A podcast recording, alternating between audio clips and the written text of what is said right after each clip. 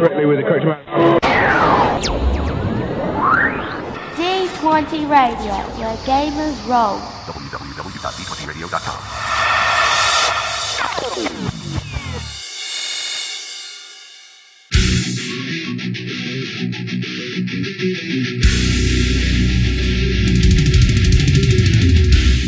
Welcome to Me and Steve Talk RPGs, a podcast where me and my friend Steve try and help you get the most out of your role playing game experience.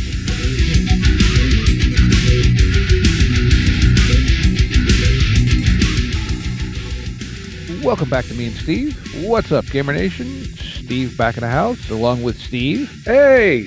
And uh, we have a guest this week, but before we get to that, I want to take a quick minute to talk to you about our D20 Network podcast of the week, which this week is going to be the Genesys Archive, because that's actually what we're going to more or less spend most of the episode talking about in one form or another. But this is. um it's a Genesys actual play podcast where a whole bunch of friends get together to play games. And, um, well, you can find it at anchor.fm slash the Genesys Archives. And it is, let's call it a modern urban fantasy set in Las Vegas. But that's probably, I'll say that's selling it a little bit short. And to further explain that, I'd like to introduce our guest, Jonathan, who is also the GM for this game and also has published the setting on the Genesys Foundry under the title The Unseen World. So, Jonathan, welcome to me and Steve. Thanks for having me. So, I guess in very short, yes, you know, The Unseen World is modern urban fantasy, but it's more. Would you like to take off? Because I mean, I've listened to some of it. I'm I'm a bit behind, but uh, yeah, it's it's not what you think of when you think typical urban fantasy. Uh, curious what you think of when you think of typical urban fantasy. Well, to me, initially, I think somewhat kind of World of Darkness, but also, you know, kind of Buffy ish, that kind of thing. Okay. Yeah. So I I get a lot of inspiration from some of the like classic uh, urban fantasy stuff, like Buffy, Supernatural, The Dresden Files is a big one. But a lot of my influence for the Unseen World also comes from just my love of folklore and mythology. And um, one thing that I've always been a bit disappointed in, like, I love urban fantasy, it's one of my favorite genres. But one of the things I've been uh, just a little disappointed in the genre with, as I've explored more and more of it, is that it falls into a lot of these modern cliches about supernatural creatures a lot of the time and ignores a lot of the really interesting folklore that is out there. And so when I created The Unseen World, I really wanted to delve into the folkloric aspect that is possible with urban fantasy. And so The Unseen World is kind of a um, it's kind of a setting where basically every mythology and or, like and folklore is true. They all to one extent or another, they all exist in this world together. And along with that are these different um, like secret societies and organizations of supernatural origin that kind of move things behind the scenes. And there is this whole unseen world of people living lives with magic and, in a lot of cases, uh, murder and mayhem that the regular world doesn't see, largely because most people don't want to see. It's an idea that I've kind of taken from things like the Dresden Files, where people don't know magic is real because they don't want to believe it's real. They'd rather believe that they understand the world than accept the fact that, like, a monster could step out of the shadows any minute and swallow you up and you'd never be seen again. Yeah, that's cool. That's that was the impression I had kind of gotten listening to the show is that you you really did go into to, to put it in gamer terms, you went past the D and D mythology to a lot of the you know the original folklore and you know even some of even going back you know like Greek mythology and stuff to to really kind of dig into more of the the background of what the creatures and and species or races or whatever you want to call them that you're using. Yeah, I've just uh I it actually it's funny. I when I was a little kid, at a school like eh, like an elementary school at a scholastic book fair. I got this book called Vampires, Werewolves and Zombies. And it's just this book that had a collection of like each page was a different monster from the folklore of different countries around the world. And that book fascinated me so much as a kid that it just kind of like I I even before that I'd like fantasy in general. Like I read um, The Hobbit when I was eight, but that book specifically got me really fascinated with real world folklore, myth, and legend, and really got me started on a love for just diving into the original stories of different cultures from around the world.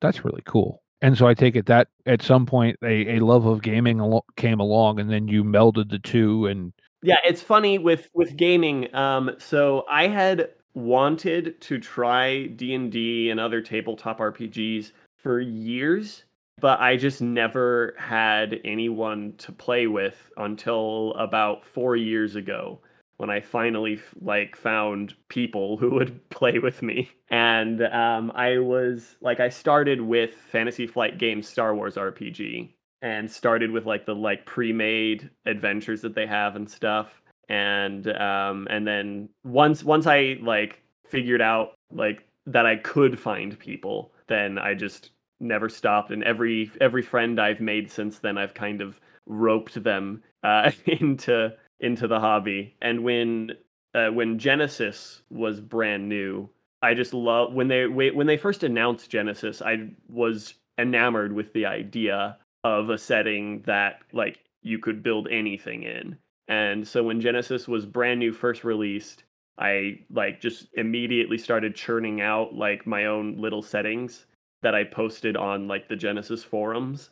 And one of the very first ones was the um, what was then called the hidden world, which was kind of the very proto proto version of the unseen world. Well, that's really cool. I, I'm going to guess, yeah. So you haven't really been gaming all that long at this point, then, because FFG Star Wars didn't come out until what was it 2012?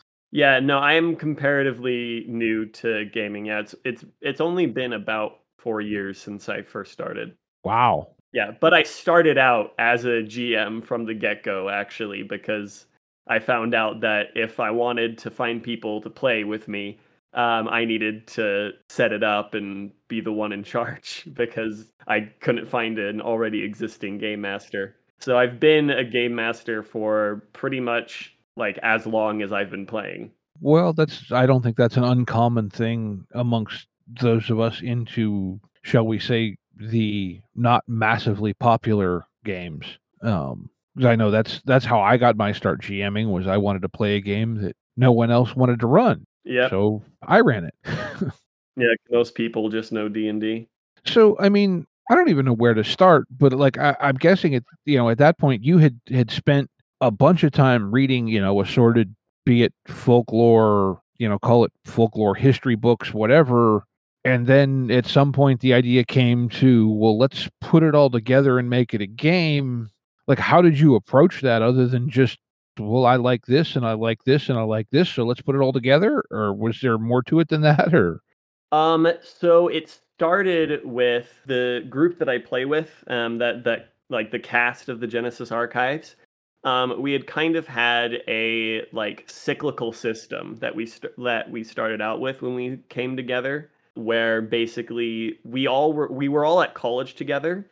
And so what I did is I would do a different campaign each semester. And each semester was a different setting. Like we would try something new every semester. And so like the very first semester we did star wars. Then our second semester was a lord of the rings campaign um, and then the one after that was like a world of warcraft themed campaign and then i don't remember oh and then the superhero campaign after that and then after the superhero campaign i think we Yes, uh, somewhere in there between we did a superhero campaign, we went back to Warcraft, and then we did Unseen World season one. And like originally, we like we we recorded all of our seasons like just for fun originally, and then Caitlin came to me. She's the Caitlin is our like main editor and person who does all of the like computer work, um, all the, the stuff, the stuff that makes it so we can have an actual podcast. Um, and she came to me and was like, "Hey, like we could make a podcast out of this." And so when we went into Unseen World season one, which uh, at that point we weren't even sure if there was going to be a season two, so it was just our Unseen World campaign. So we set it up like it would be a podcast.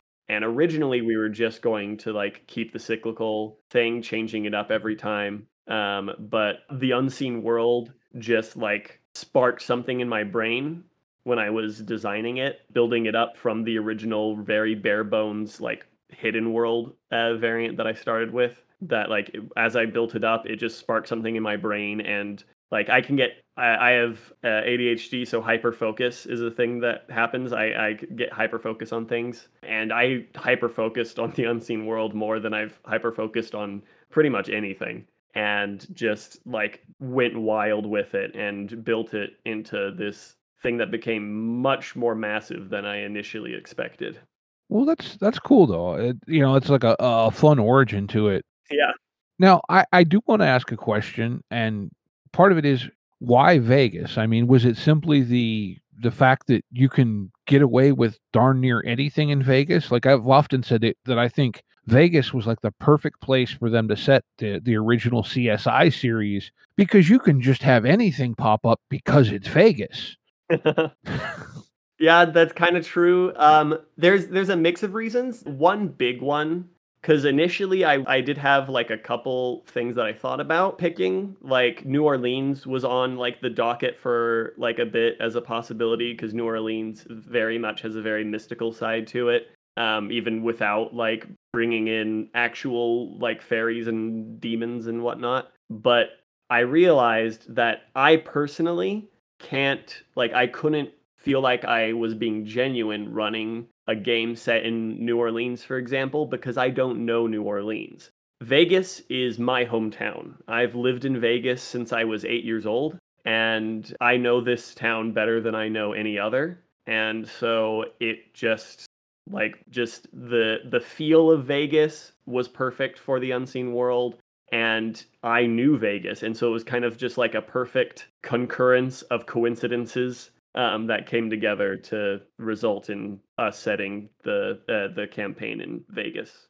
Cool. So yeah, that well, that's you know that's something that, that I've heard from a lot of people with with their world building process is that that they really did kind of you know they just went with so to speak what was familiar and kept it really close to that and so that if nothing else it provides them a point of reference where they don't have to think hard about say the geography or or like you said you know you know the city that's where you grew up. So that part of it is just stored in your regular brain. You don't have to store a whole bunch of other made up information in your brain so to speak. Yeah and like and i wanted i wanted this i wanted the unseen world to feel like like obviously it's fake like it's wizards and fairies and monsters and stuff but i wanted it to like have a bit of authenticity to it so you could almost believe it's real. And like I couldn't get that authenticity from any other city because I don't know the like the people or the neighborhoods and the like vibe of other cities uh, like enough to really give it that authenticity anywhere else.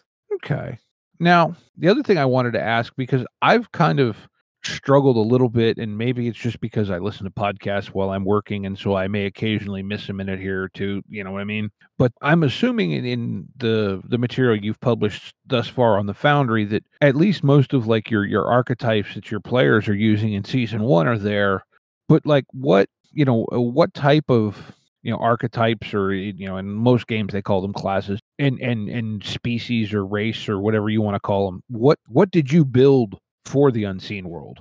So for archetypes and careers, so the archetypes I put in so there are like several human variants, like the ones that are already in the base game, like you've got like the laborer and the intellectual and whatnot. So to give you a variety of options if you wanted to play human. But then there are all of the other archetypes are basically human plus. There's no like you can't really play an entirely different species in the unseen world because every like humans are unique in that of all of the different entities that exist, humans have free will. Like a fairy cannot lie. They cannot. It is impossible for them to do so. They do not have the ability to choose otherwise.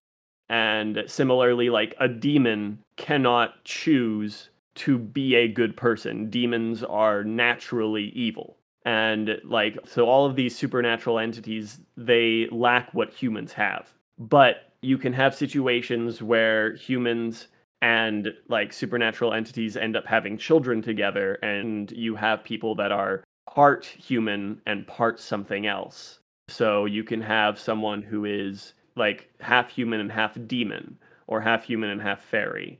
And those are both kind of broad classifications. There's different types of demons, different types of fairies, and whatnot, and different types of other magical entities that can have children with humans. Like there's the classic like Zeus situation where uh, a god and a human have kids and results in a demigod. Um, but basically, so the archetypes are humans and various types of half human, half something else.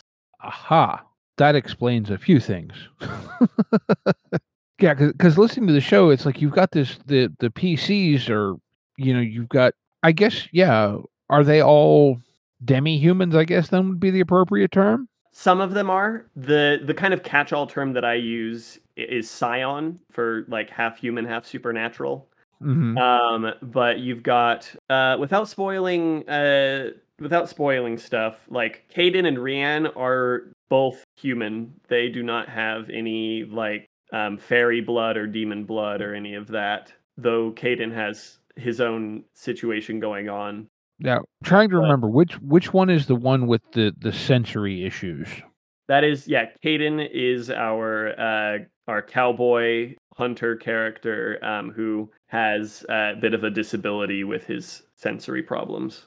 Which, by the way, I I think that's a really unique thing that I don't know if that was player's idea or yours or some. That was that was his idea. It was yeah. Aaron or Baron, as we call him, because uh, we used to have another uh, Aaron in the group. Um, Baron is a he's excellent with his character design. Um, every single one of the PCs he's made in our various campaigns have been excellent, and Caden is one of his best. And yeah, we I work with everyone when they're making their characters to help integrate them into the overall campaign better, to kind of tie their backstories into the events of the campaign but like all of the stuff with his characterization and his disability and everything were all his idea.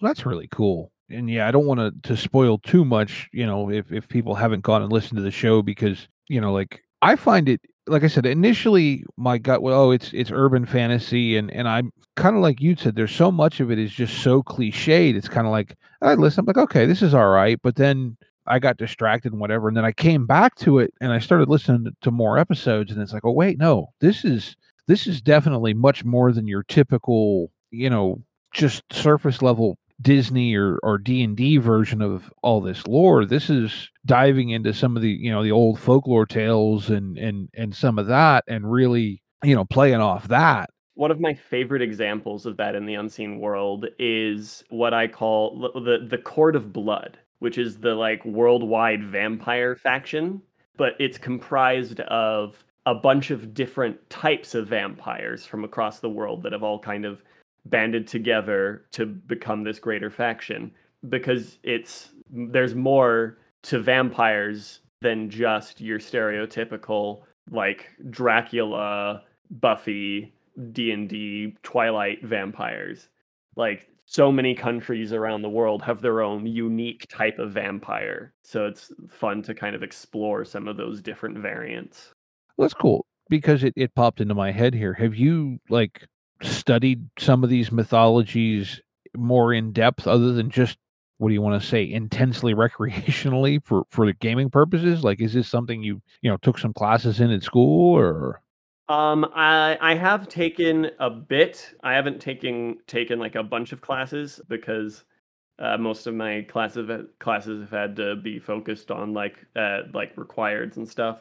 But yeah, a lot of basically all of my like elective classes I've done in college are either creative writing courses or stuff focused on like uh, like other religions and mythologies and stuff. That's cool. So, and Steve, by the way, feel free to chime in here at any point. I know I'll just talk his poor ear off if you don't. So, yeah, I know I've been. I, I I can also ramble. No, you're you're pretty much ahead of me. You're asking the questions that jump in and ask something. so, like, do you pretty much then have you pretty much come to your players with the world, or at least initially was there you know like a big kind of like session zero type thing, and you went, oh, you want to do this, so okay, well, you know, and then and that shot you off down a trail, or yeah. So, um, the overall world was in, entirely my creation, but like how I determined how things would go in the campaign was very much based on like based on everyone else at the table. Like um I don't even remember entirely anymore what season 1 was originally going to be. but I had a, a couple of different ideas and then I saw that a lot like a lot of the people had ideas for their characters that were all tied into the same overall theme. They all had a this isn't too big of a spoiler. They all had connections to the Fae. And so that like seeing seeing how many of them had that similar connection, I was like, all right, well, I guess we're starting off with a very Fae centric story as kind of the overarching story of season one. And so that's kind of how that came about. And then season two, uh, like, and actually, then each each of the seasons afterward have been very much focused on kind of delving into a particular PC's like background and like kind of their side of the world and stuff. Like season two is very tied into Voltaire and Voltaire's backstory and his whole deal. Yeah, I, I like Voltaire. Voltaire amuses me. yes, Voltaire is very fun.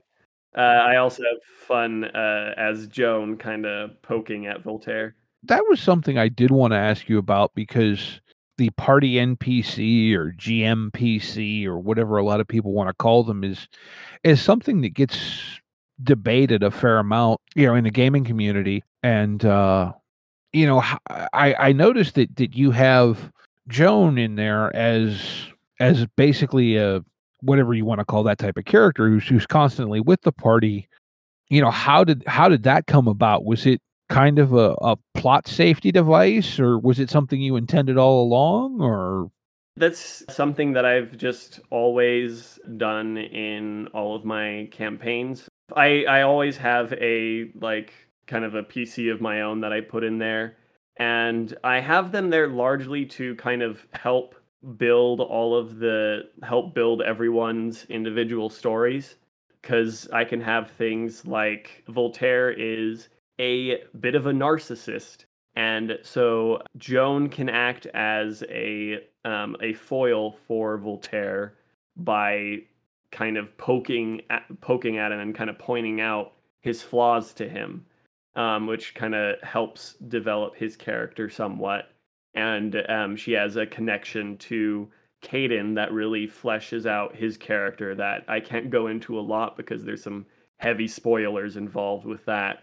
And I, I've just found that having someone with the party really helps to kind of help play off everyone's um, different stories and develop everyone's characters and kind of create the best narrative. That's fair. That works with me. Um, I don't think it would work with everyone. Everyone has their own style. And I do know that a lot of times people use uh, like the, the there's a reason why there's a stigma attached to the GMPC because a lot of people do misuse it where they try to make the GMPC like the main character of the story or um, where they like try to make them like the center of everything. But before I like started playing RPGs, I was like I was a writer and I'm used to not having like I'm used to playing with different characters and none of them being um, the like uh, all right, uh, brain collect thoughts.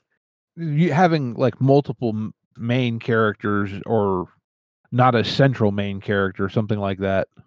Yeah, and like uh, so uh, the I think the like the issue that comes it, with GMPCs a lot is that like it's a GM thinking like, oh, I like I'm not playing unless I have a person in the group and I want to play. Whereas I kind of come at it from a perspective of like, how do I create the best narrative for everyone? Mm-hmm. And um, focusing on creating the best story rather than like, ooh, ooh, ooh, like I want, like it's my turn to play. Yeah, yeah, no, and like the through the I'm what three or four arcs into into campaign one, and and I mean to me listening to it, in a lot of ways, easy to forget that that your character is there along, other than you know occasionally she does something that that kind of you know, and, and I don't know if this is again something you you occasionally do as a plot device where oh yeah they're in a little over their head and and not that she like steals the show in any way but she has this little thing that she can do that makes the situation closer to manageable for the rest of the crew, which I think is a neat way to handle things. In in that, what do you want to say? Like I'm I'm specifically thinking of of um the card game situation in the end of um I think it was the second or third arc. Yes, uh, the the the poker game. Yes, you know, and, and like I said, it, it was kind of like you used your character to facilitate the rest of the characters being able to solve the the problem. You know, it wasn't, oh look, here's my character and they're going to fix it. It was more like your character did a thing that let everyone else fix it. Yeah, that's uh, that was that's a lot of um, Joan especially uh, is kind of her thing because uh, I because she's a spellcaster with who focuses largely on like support type spells. She does shields and illusions and stuff. And I yeah, I just think it's fun to be able to have uh, have someone who kind of helps bring out everyone else's skills. Yeah, yeah, no, and I, I think that's that's cool. Now, the other thing that that I know, and I know you've published a, a little supplement on this, that that you handled a lot differently than most other games is is the issue of of monies. Is that part of the Unseen World book, or is that just in the little standalone thing that you did in addition to that? Yeah, it is also in the Unseen World book. I created the like the I created like the wealth book specifically um, separate from the Unseen World book because I figured that the wealth rule that I developed would work for a lot of settings beyond just the Unseen World. And I wanted to kind of throw that out there for anyone who wanted to use it, even if they didn't want to spend like the full ten dollars to get the unseen, the like the unseen world with everything that comes with it. So I kind of just wanted to make that available to anyone who wanted it, um, which is why I made that separate for like a buck. But yeah, the wealth rule I came up with when I was doing the unseen world because in the modern world we don't really acquire money um, the same way like fantasy adventurers do. Uh, we don't raid dungeons and stuff. Like typically, you have a day job. You you might like be like Joan and be a bartender, or you might uh, like be a cashier, or in some cases, you might be fortunate enough to be rich. You might be like uh like you might own a tech company or et cetera et cetera. And so i created the wealth rule to make a like a, a way of measuring wealth that better aligned with how like more modern systems work. Cool. Yeah yeah no it, it seemed to me like although having heard your background a little bit maybe not so much that it maybe was somewhat inspired by the credit rating system that uh, Call of Cthulhu uses, or at least some older versions of Call of Cthulhu. I have only tried Call of Cthulhu once, and that was um, actually after I had done some Unseen World bit uh, stuff already. So it was not based on Call of Cthulhu. It was actually based on the uh, the Dresden Files um, RPG has a wealth skill as one of the skills you can get though only loosely based. it was mostly just the general idea of a skill for wealth rather than a set wealth, like a, a set amount of gold or whatever. Mm-hmm. Just basically, I saw in the Dresden Files RPG that was a thing, and it was like, oh, that makes a lot of sense. I should try that. Yeah, I know uh, Steve, who unfortunately had to step out. Um, he actually has a copy of that uh, that we've been meaning to play at some point, but haven't got there yet. But yeah, no, the way I understand it from from having heard you talk about it on the podcast and a little bit around the internet, your wealth system effectively works more or less just like the Genesys skill system, doesn't it? Yep. Yeah, with like different like a it's it's basically just like your wealth is determined by how many ranks in the wealth skill you have. And um your presence stat though there are or character your presence characteristic though there are different uh, talents you can get to switch it around to better represent how you acquired that money. Like cunning for like there's like uh, underworld dealings i think is one of the talents where it changes it to cunning to represent like you acquired your money through some underhanded means um, and smart investments a talent that switches it over to intellect to represent like you're a tech mogul or something like you got your money through uh, being real real smart with your money. Um, and then like there's a unique chart for like d- different advantages and threats and despairs and whatnot for it. But yeah it's but the base is just like how many ranks you have is how wealthy you are That's really cool. I like that. And the other thing that it does is just eliminates another step of the bookkeeping of playing the game, which look, I'm sure there are people out there who enjoy that, but if I'd have wanted to be an accountant, I would have gone to school for that. right that's very that, i feel very much the same way that's uh, that's also one of the reasons why i like just genesys in general is there's less math than other systems uh, Yeah, well, see, I I have a weird thing where like I'm I'm competent with math, right? mhm. Uh algebra for me was kind of fun. Geometry, that kind of stuff. Calculus on the other hand makes Mhm. absolutely no sense on in this world to me. yeah i can algebra geometry that's fine but calculus please keep it away Yeah, well like, you know, I I, I still remember the the scenario that sticks in my head was this thing about graphing the equation when your your variable tends toward positive or negative infinity and you ended up with the limit being positive negative infinity and I went, "Well, that's what we knew when we started out. Why did we just spend half an hour to figure it out?" that's great But yeah, no, that, that I, I I like that, and I, you know, I think it's really cool that, you, and also the the way you you know you added the talents or whatever to to reflect a different different source, so to speak. I think that's really neat. That's something I may just start using that in in in most of my games in some form or other, just because I don't want to be bothered with the bookkeeping and and like you said, you know, Yeah, the the traditional system works great in in in fantasy games or or more maybe adventure based games, but Yeah. you're yeah if you're in a modernish setting then it doesn't work quite as well Yeah, yeah. And like, you know, like I said, my one of the first games I was ever in a campaign of was actually 5th edition Call of Cthulhu back in the mid 90s. So, you know, showing my age a little bit, but uh they use a credit rating system which as I recall works fairly similar where basically oh your credit rating's this, yeah, you can just go get the thing. makes sense Yeah. Yeah, because you know what? Yeah, and then you have the deal where okay, well you need to go get this thing. Now do we just hand wave that you went and bought it or does somebody want to play out, you know, well we go buy a helicopter. And and it can be fun depending on your group. Some groups really get into all that shopping type stuff. Mhm. Other groups don't want to.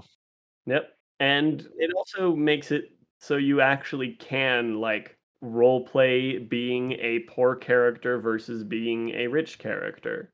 Like if you're going by like the standard system, then if you try to role play a rich character, then you're kind of I guess lying or something. Like like you'd have to like somehow coerce your GM into giving you more gold than the rest of the party. Or like if you wanted to start poor and stay poor, you'd have to when everyone else is like getting gold from the adventure, you'd have to be like, "No, I don't want it. Want it." Yeah. Whereas this, you can if you want to play as a rich character, you just invest more experience points into starting out with a higher wealth skill. Well, and I think too, what what you've done kind of allows for you to play with that mentality of I'm rich, I can just get it. hmm And I mean, look, I'm I'm by no means extremely affluent. I have a decent job, you know, I have whatever, but okay, I mean like the vehicle I drive to work every day is 17 years old. You know what I mean? Like I can't just go buy something, you know, significant because I want it. And eh, I think, you know, th- that mentality is different and the way that you built this system allows you to play that as part of your character without looking and going, okay, I have this much gold. Yep. Yeah, you can have that be part of how your character is built, and I I like that. And it's fun because you get to show the wealth disparity between characters with the role play because that happens that's one of that's one of the kind of ongoing bits between Joan and Voltaire is that Voltaire is super rich and Joan is not. Joan is a bartender. She's poor. And so the two of them like so Voltaire will be like, "Oh yes, we'll just do this easily." And Joan's like, "Not everyone is rich, dude." Yeah, let me call my driver. Yeah, like when it, when they're deciding like how to go someplace, like Joan looks at her like beat up old car and's like, "All right, I'm riding with uh, Eliana in her freaking Tesla or whatever." Yeah. Well, see, I I envision Caden driving like an '84 Chevy C10. I don't know why. It's just what sticks in my head. Like that. like a you know, or that era, you know, like F one fifty or whatever. But yeah, like you said, I think that your system really, really allows that to be an element of role play, not just a number on the character sheet. And I think that's really cool. And I think it too, being as you're playing in in Vegas, which I mean, the only thing I know Vegas from is is the various TV shows I've seen there. But you you've clearly got the strip and the casino and all the celebrity. But then you've got you know some of the stuff that you see, and I know they're still making money because they're they're on TV or whatever. But like some of the stuff you see on like the counting cars or um the Vegas rat rods, that there is a whole other what do you want to call it almost normal people side to vegas in addition to all the high rollers and it's not that far apart at least that's my Well, yeah, we've got like the the the the valley has a population of like 2.7 million people. Like there's a lot more here than just the strip, and it's really easy for people to forget that when they don't live here.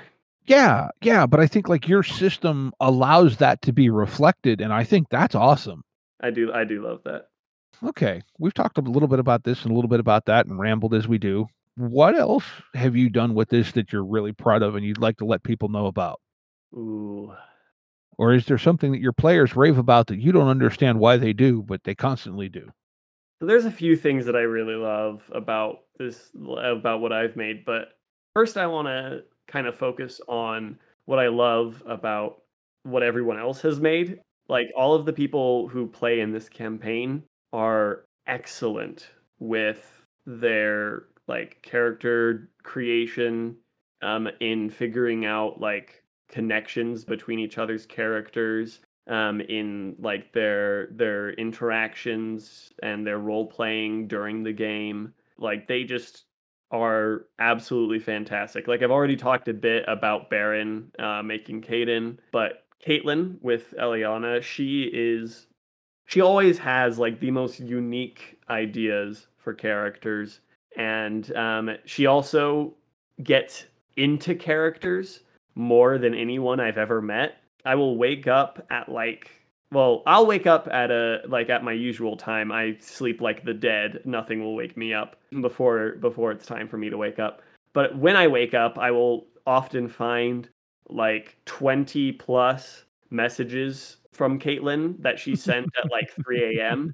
about her character or like someone else's character, and she'll just like have this big rambling thing talking about all of this stuff, getting really excited. And I it's one of my favorite things to wake up to because it's just I love seeing that excitement and energy for this thing that we're making and like it's absolutely wonderful. That's cool. Yeah, I I I haven't gotten the as good of a handle on Eliana yet, but you know, it's it's she also seems to be in a lot of ways kind of like the hub to the wheel that is the party. if that makes sense. Yeah, I like that. That's a good way of saying it. You know, like early on, she's the one who got all the phone numbers, so there's the group text thing going and and whatever, you know.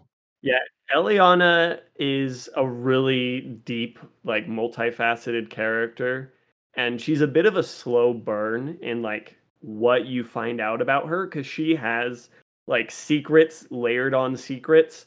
And the longer you listen the more you find out about her. And every time you find out something new about her there's something there's something beneath that to find out too. And like she she's so such a complex character that there's always so much to work with there. Mm-hmm. Okay, now hopefully I don't sidetrack the previous thing I asked you, but you mentioned this earlier and to be completely honest, most podcasts, yeah, we do record a little bit ahead of of what we put out on the air, but it sounds like you guys have a lot of stuff recorded well in advance of of what you're releasing because if I'm not mistaken, what to I think the day we're recording this like the third or the fourth episode of of season 2 dropped and from hearing you talk you're well past that in your in your playing so to speak, correct? Yeah well yeah so we are actually currently playing through season three and we've almost finished season three of the unseen world and then we do have like entire other like campaigns that we kind of have set aside for releasing at a later date Oh, wow. that yeah that kind of we're actually planning on leaving that to the listeners as to like which campaigns are going to release uh we're like going to kind of give them a bit of like m- uh, several different campaigns and then let them pick which of them uh we like post the whole campaign onto the air i the the unseen world is kind of going to be like the the main campaign for the show Mhm. but there there will be like things where we like we'll we'll have like off seasons where we'll do um a like a different campaign because each of our other campaigns has been about as long or slightly longer than one season of the unseen world Mhm. with the unseen world being the only thing that really goes for a bunch of seasons Ah, okay. Oh, that's cool. I can't imagine. uh, Like, I know for me, because I do our editing and stuff, if I have too much stuff sitting unedited, it starts to make me twitch. I can't imagine what what Caitlin goes through. yeah caitlin caitlin is freaking she's like she's the only reason why we have an actual podcast instead of just a bunch of people playing a game she's been getting other people like she we we've been she's gotten the rest of us to slowly start learning how to edit and stuff to kind of take some of the weight off her like xander who plays voltaire edits a bit now um baron edits a bit um ben who is like he's played in some of our other campaigns but he doesn't play in the unseen world um he also helps a bit with the editing now but yeah caitlin's still very much the like the main person there Ah, That's so. Let me ask you this, just because I mean it's still topical. Uh, listening to to what I have thus far of season one, that was clearly recorded in person. So I'm going to guess that was clearly all pre-pandemic. How much of a challenge did that raise to you guys, or did you guys transition to playing online in some form or another relatively easily? Um, that was pretty easy. Um, we had already had some of our campaigns at a mix of in person and online. Mhm. Um, because we had like some of us had different tracks at school. So like what other people had as their like in school semester, other people had as their off semester okay. and so like we had some things where um, we had like most of the people in the room but we had one or two people who were video chatting in. And so we'd already done that a bit and so it wasn't too hard because we'd already figured out how to get video chat to work for our games. Um, so it was not it wasn't too difficult to switch into video chatting for for everyone. Mm-hmm. Now that's like I said that you know, and I know that may be a little more behind the scenes than a lot of listeners care about, but you know, it, it I know for me, running games online feels completely different than running them in person because even with video conferencing and, and all the wonderful stuff that we have now, you still can't you can't feel the energy at the table the same way.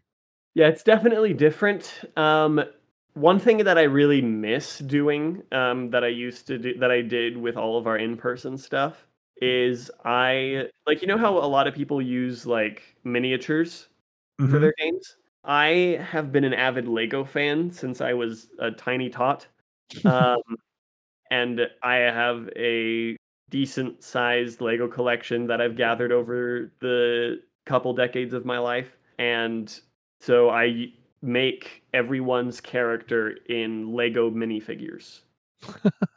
That's cool. Yeah, and so and each each campaign before um, the pandemic, I would also make different minifigures and stuff for the enemies we would face, Mhm. and I would set up the battles using the minifigures. We had one campaign where we were uh, it was a seafaring campaign. We were on a ship going from like island to island, and I have a I, I have three different Lego ships, and I had our ship in Lego. And we when we had like there uh, when we had sea battles, I would bring out the other Lego ship and like have like we'd have the sea like the battles across the boats. One time I tear like I, I like I also have like Lego monsters and stuff. So there was one time when I brought out a Lego Kraken where we were just kind of sailing around uh, art role playing and then I reach out from under the table and I bring out this Lego Kraken and everyone starts freaking out. That's cool. Yeah, I like that, that. that's the sort of thing I miss being able to do is being able to reach it down under the table and pull out a giant Lego monster that they weren't expecting. But see, like I think that speaks to just the the wonderfulness that RPGs are. That you know, like you you can incorporate your your love of Legos into it. Yeah, it's great. So you said you're you're you've almost got season three of the Unseen World recorded, plus you've got other stuff in the can. So Yep.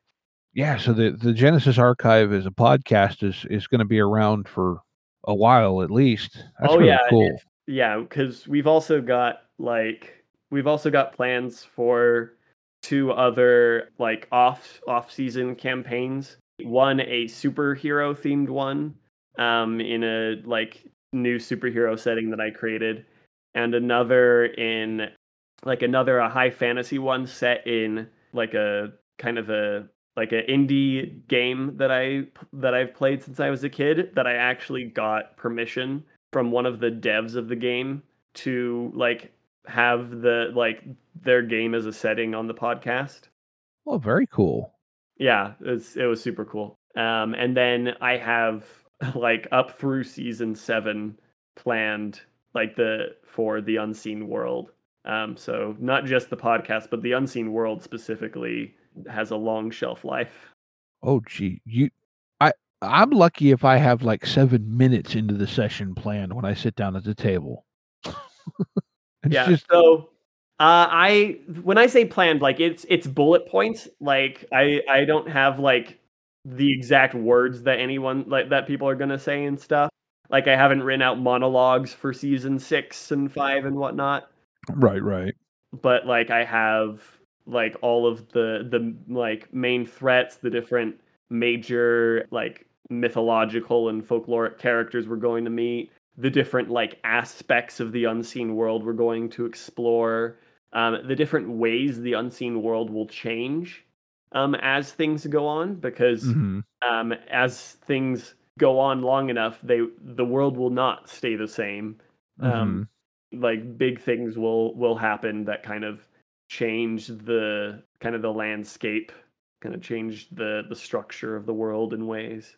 Well, that's cool. That's really cool. Yeah, I, I've I've said that I I tend to do my planning in bullet points, but I'm try to be ready to put them in a different gun depending on what the PCs do. Yeah, like I like for example, I will have like in like if when I when I'm planning out a session, I'll have something like monster attacks PC. Like I'll have like and, and it but it will be like so specifically I'll have like the monster of that episode attacks any of the PCs. And Mhm. in the session, which PC it attacks will be determined by like where the PCs have kind of situated themselves by that point in the episode, um, in, in the session. There's a lot of flexibility kind of between the bullet points. Um, like the monster will attack one of the PCs in that episode, but exactly which PC and in what manner um, will very much depend on them. No, that's that's yeah, that that in my head, that's a lot of what I try to do. Whether I quite that successful, I don't know. but uh, let me ask you this, because because we're getting to where you know it's it's about that time. Does the show have a website or anything where people go to look more up for it? I mean, I'm going to put a link, you know, to the the podcast feed and whatever in the show notes. But if there's a website, I'd love to put that down too. Anything like that, and you know, we'll link to the setting book you've released on drive through and so forth and your your wealth rules awesome. as well but um no there's not currently a website. That is something that we are like considering. Uh we'd have to figure out exactly like what would be on the website and such. I've considered trying to make a wiki but that's too much too much effort. Uh, um but so we the making a website for the podcast is like something that is still kind of under consideration but hasn't happened yet if it does happen. Okay. No that's that's fair. I was just throwing it out there because yeah. you know i know you guys have a discord server because that's how i ended up finding you directly and uh you know if anyone wants wants that i'm sure they can, they can at least get a hold of me through you know the emails and contact information that's in our show notes and uh or they can come to our Discord server and we'll we'll get them hooked up one way or another. And um, we have the link to the Discord like uh, on Anchor. Um, okay. stuff. So that's there there and all of our social medias um, have a link to um, the Discord as well. We've got Twitter, um, Facebook, Tumblr, YouTube. Yeah, you do release a lot of a lot of stuff on YouTube. I noticed that when I see you post in the episodes on on um, like the D20 Network Discord. Yep. All right. Well, thank you for taking the time to come talk with us. Yeah, thanks for thanks for bringing me in. Yeah, well, like I just liked it because as much as urban fantasy isn't particularly my thing, I like to see things where people have kind of taken the common version of something and went a different direction and I think that's very much what you've done with just what I've experienced of the unseen world so far. And it sounds like you've gone considerably beyond what I've gotten the chance to get through. Oh yeah, there's there's definitely a lot more to the unseen world than uh, what's what's in the first part of season one. So let me ask you this: with with all this work that you've you've done, are there plans for like future add-ons to the setting book, either in the form of just revising the file or maybe other supplements to come out? Yeah, so I do little tweaks to the main file every now and then now and then when I like notice there's a typo or something. So that I'm constantly doing little improvements on. But for when it comes to big add-ons, um, I do have several books planned. Specifically, I have one that is called Magic in the Unseen World, which is a deep dive into the various magic systems um, and like kind of varieties of magic that exist in the world and like how to integrate them into your own uh, playing uh, and then the cities of the unseen world which is one where i'm going to where i plan on kind of building out these other cities in the unseen world, cities like New Orleans, um, and showing like how they are in the unseen world, what factions have power in the cities, um, what sort of um, people live there, what kind of magical and supernatural threats exist, um, and kind of different like hooks for why a, a um, campaign might be set there. And uh, then the then the denizens of the unseen world, which is kind of going to be just a big monster manual style um, book where it just is filled with a bunch of different creatures from folklore um, and myth and different people that bel and different types of people that belong to the different factions of the unseen world. Factions like the Circle and um, Olympus Industries and the Order of Saint Lucifer. These different factions that kind of run the unseen world, and then um, and yeah, and the just all of the different kind of humans, half humans, and monsters that populate the unseen world.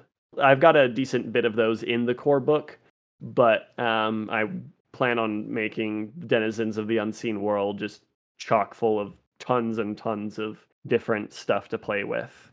Well, I mean, just again, in, in the little bit that I've gotten the time to listen to so far, you've got a whole lot of stuff, and and I mean, you've literally got years upon years and cultures upon cultures of history to draw from. So, yeah, it's it's fun. I love it. Yeah, and then I do have a couple other books in the works, but uh, they're even just their titles are spoilers um, oh. because um, they are kind of up uh, books that are going to be about the updates to the world like after certain points in the campaign. Okay, like certain what do you want to say key events or whatever. Yeah, they're yeah, they're kind of there there's two main ones that I have planned where that each are kind of focused on how things have changed in the unseen world after these massive events occur. Very cool. Very cool. Well, I suppose as is way we do things, it sounds like we've well, actually before I do all that, is there anything more you'd like to tell anyone about the unseen world or the Genesis Archive podcast in general? just if if you like folklore and mythology and vampires, werewolves, demons, fairies, gods, all of that, um, then come on over. We've got all of them and more. Um, and um, and yeah, this this whole this whole world is real has really been a labor of love and I I would I like to think that shows in in how how it kind of comes out. I would say, you know, again, just based on my listening experience thus far, that yeah, it, it does show that that you really do get into to all this, and that you're not just taking, you know, like I said before, the the classic D and D mythology behind this creature, that creature, or just you know the, for lack of a better way to say it, the Disney version of Robin Hood or King Arthur, mm. and and translating that to a game. You've actually gone back and, and done some research and okay, this is what, you know, you know, this story came from. That's what you're using, not the watered down, you know, et cetera versions of it. And yeah, I I really think it's neat. So thanks. You're welcome. But uh any case, with that, I think it's time to do a little thing that uh we call Game of the Week. Game of the Week. Game of the Week. and I talked told you a little bit about what that is uh, at the top of the show, or actually not at the top of the show, but before we started recording. Uh, would you like to play Game of the Week with us? Sure.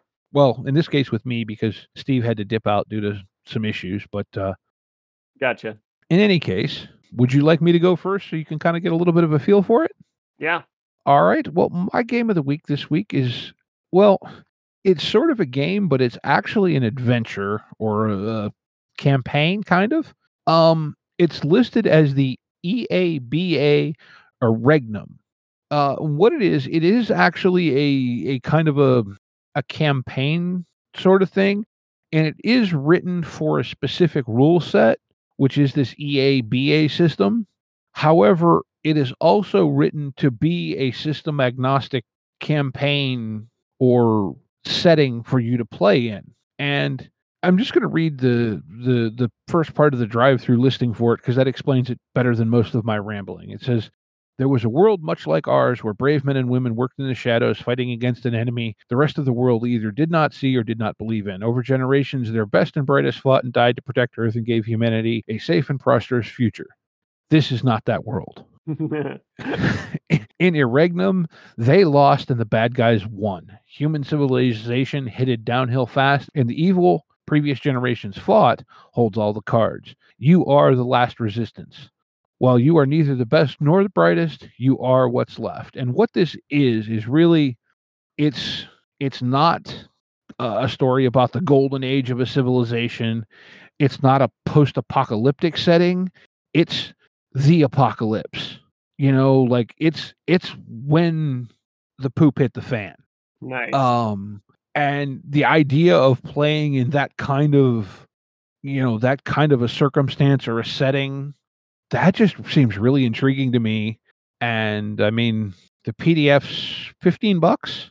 Uh Nice. actually, oh wow, it just came out last month too. oh, I didn't fun. realize that. But the the publisher is a company called BTRC, and you know, like always, we'll we'll link that in the uh, in the show notes for people to find. Yeah, like I said, this this looks like and and you know because it is designed to be kind of system agnostic. You know, it, it actually says in the listing somewhere. I think that uh, essentially, as long as yeah, any RPG which handles handles modern combat or near future sci-fi can run an Regnum campaign. So, you know, if you like Genesys or Savage Worlds or whatever your your system of choice is, you can probably make this work. And like I said, I think it, it's just a real neat space to explore. And additionally, there is in the in the preview the whole first chapter of the document, so you can really get a feel for for what it is before you you put down any money, which I think is really neat. Cool. That does sound really neat. that would be my game of the week. Uh, I know it kind of hit you cold with this, but do you have anything?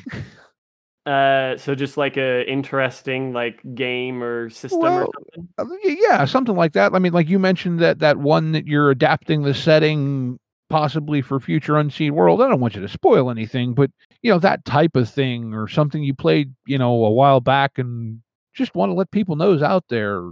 Yeah. So um, I am a fan of the Dresden Files RPG, largely because uh, I'm a fan of the Dresden Files books. But it is um, a RPG. Uh, it's it's based off the Dresden Files books, which is a book series about a wizard who works as a private investigator in Chicago. Um, Mhm. and has um, a lot of like adventures. He has adventures with like a holy warrior who wields a sword made from like one of the nails from the like from the cross and uh, fights vampires and werewolves and all sorts of stuff like that. And um, the Dresden Files RPG is based off of Fate. Um, it's like uses the Fate dice and stuff Mhm. um, but is like altered from Fate to better fit the um, feel of the Dresden Files as a whole. Um, and it's got some really fun stuff, especially if you want to play as like a supernatural type entity, where you can really get that supernatural vibe, where with being ridiculously strong or fast or whatever, um, or throwing magic around. And it's uh, it's very fun. Um, I do I have gotten uh, uh, absorbed into Genesys um, since Genesys came out, but but I had a lot of fun with the Dresden Files RPG uh, as well before then.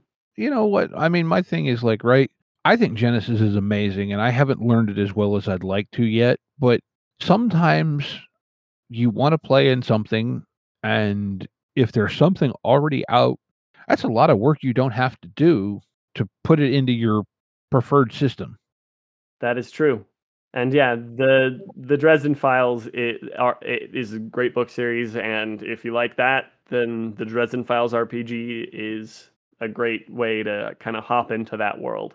well that's really cool i like that i think like i said i think uh, the other steve already has a copy of that so Cool.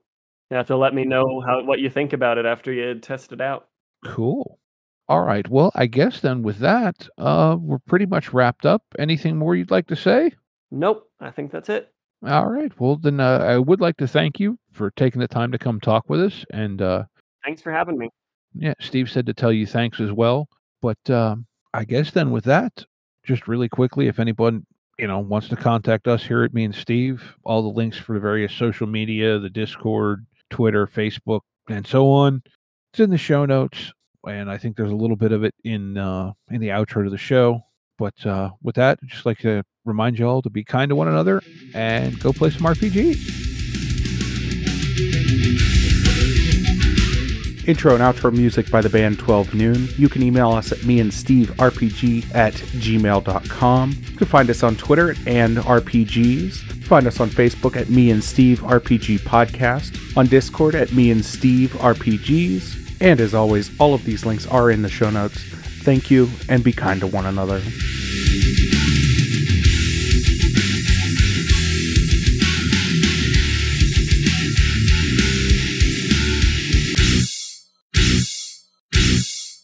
How the cigar? Cigar, 20 bucks, dog. You gotta go down the street to the store and buy that.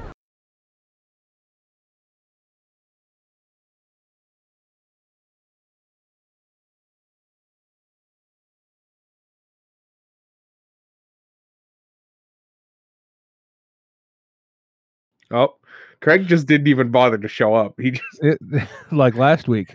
yeah, he's just giving up. Ah. Well, that's why we we use G-Arc. That was why. That was why we have that one blooper that is just us insulting Craig for ten minutes. nice. Actually, that one hasn't aired yet. Yeah, it has. It was at the end of our most recent episode. It was at the end of the alignments episode when we were Was it? laughing. Yeah. Okay. Oh, right. Yeah, it was. Okay, you're right. Okay. All right. We ready to rock and roll then? Ready. I'm ready. Okay. Uh, three, two, one. Our D20 podcast of the network pod. Blah, blah, blah, blah, blah, blah, blah.